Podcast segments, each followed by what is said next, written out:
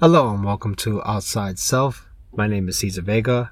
Today I wanted to talk about lust of the flesh.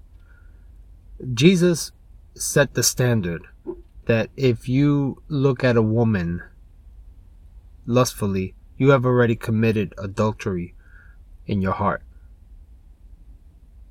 That's a pretty high standard. That's a pretty high uh, thing to say, but it makes sense, doesn't it?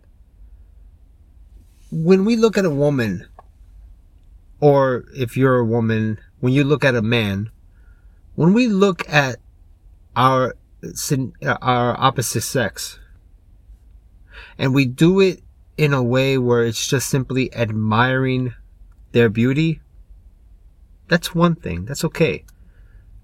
God created us all.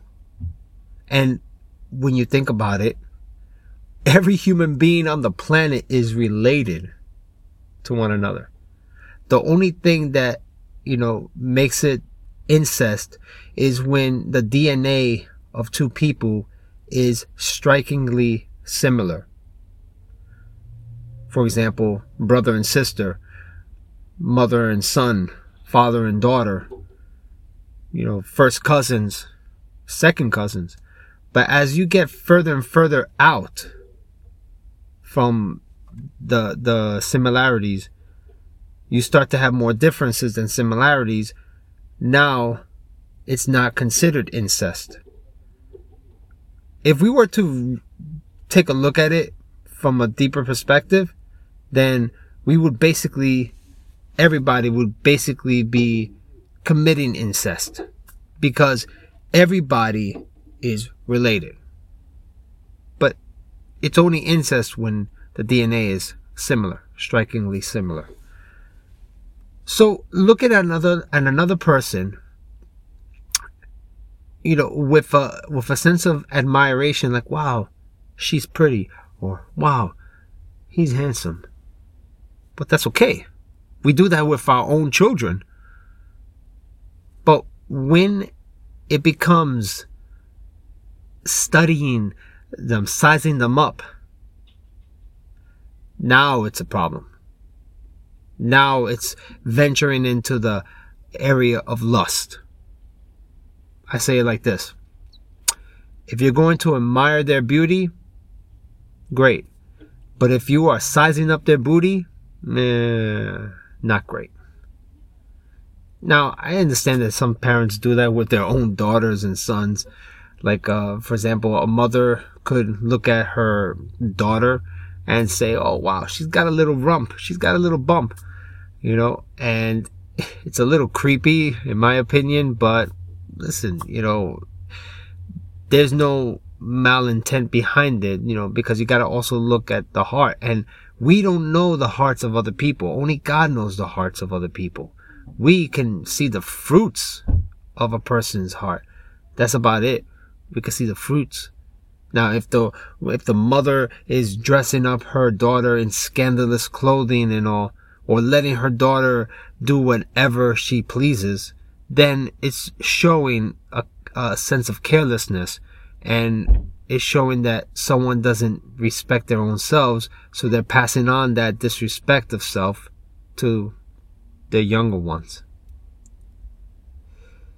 So, when we have lust issues, I say like this if you have to see a beautiful woman for more than like a second or two, you're sizing her up. If you have to look at a at a handsome man for more than a few seconds, you're sizing him up. It's that simple. Why else would you do it? You got to think about it from the perspective of the flesh. You see, we have to understand and switch between perspectives, not in a sense where we end up living one day in the flesh and living another day in the spirit. No, we should always be led by the spirit. So that's not what I'm saying. What I am saying is that you have to know what the flesh thinks like so that you can anticipate the thoughts and stop them before they come. That's being led by the Spirit. Because the Spirit is not going to look at a woman or look at a man lustfully. the spirit is going to do everything that's pleasing to God because it is of God. It is from God. So, if you have to look at someone for more than a couple seconds just to size their body up, to look at their curves or look at their muscles or look at their their, their booty or whatever, you're sizing them up. The only reason why you would be doing that is to see if they are quality material for procreation. That's really why the flesh would do it. The body would do it because it's seeing if they're good for procreation. Can I have a child with this person? You see, God created the body with survival in, in, its instincts. We have a lot of survival instincts. It's amazing. Our bodies, in a way, our bodies have a mind of their own. And it's like we're living with another creature. When you understand that you are the soul, when you understand that you are the immaterial self, that you yourself have a body, in other words. This knowledge frees you up in a sense because now you know, you know, where to go. You know to turn to God. You know that you gotta be, you know, following the Spirit. You know that you could, in this life, you can choose darkness or you could choose light. But remember that darkness is the absence of light. It's not a thing, but rather the absence of a thing. So if you are going to choose darkness, then you are choosing to be without God. You're choosing to turn your way, you know, to turn away from God. You're choosing to turn your back on God. And you don't want to do that. Do you know what hell is? Hell is eternal separation from God. Why would you want that? Look at the way that the world is right now because of disobedience. Because of disobedience, the world is the way it is.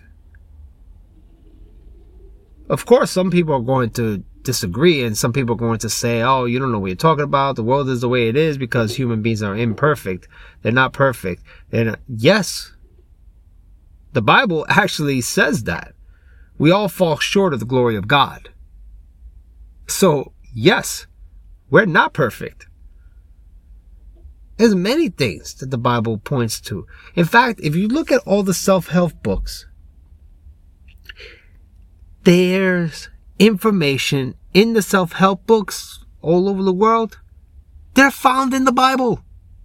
And if they're not found in the Bible, they're either rooted in the Bible or they're sacrilegious they're against God. Not everything that helps you is going to be for God. For example, the Bible says, love your neighbor as yourself. What if you read a self-help book that said, yo, do whatever at all costs, you know, at whatever cost, as long as you're happy.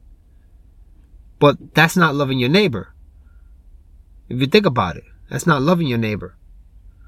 Because what if, in order to make yourself happy, you have to destroy somebody else? As long as I'm happy, right? It's narcissism. But anyway, I, am going a little bit off of a tangent here. I'm going a little bit off topic. Uh, it's the lust of the flesh. We, not to belabor the point, which I know that I tend to do a lot. If you have heard the previous podcast, you would know.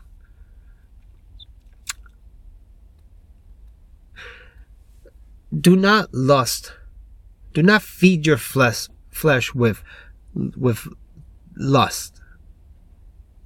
I, for example, I started doing this, disciplining myself, uh, disciplining my flesh. I started doing this. Every time I see a woman, beautiful woman, in the past, I would have sized her up. I would have studied her curves. I would have studied her backside and everything. And if she was dressed in a in a in a manner that was very pleasing to me, I would have stayed and I would have looked at her as much as possible in a very creepy way on, on top of that. And I would enjoy it physically. Now, I'm not going to get into more details because you know it's it's already a disturbing topic to talk about you know. But it's not right.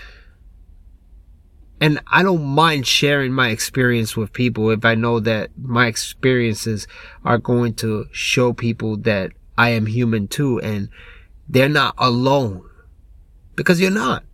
We're all human beings and we all experience, you know, these emotions. In fact, if you were to pay attention closely, you would see how similar you are to everybody around you. When you get mad, recognize that, feel feel that, understand what it feels like, you know, understand your thought patterns. When you get, you know, like horny, understand your thought patterns. Pay attention to your thought patterns, right? Now, anytime that you see somebody else in a similar situation, you already know not their thoughts, but a good idea of what their thoughts would probably be like based on your own. Now, everybody is different, of course. Everybody's different. Some people may have a completely different thought process from your own. But it is a good place to start with.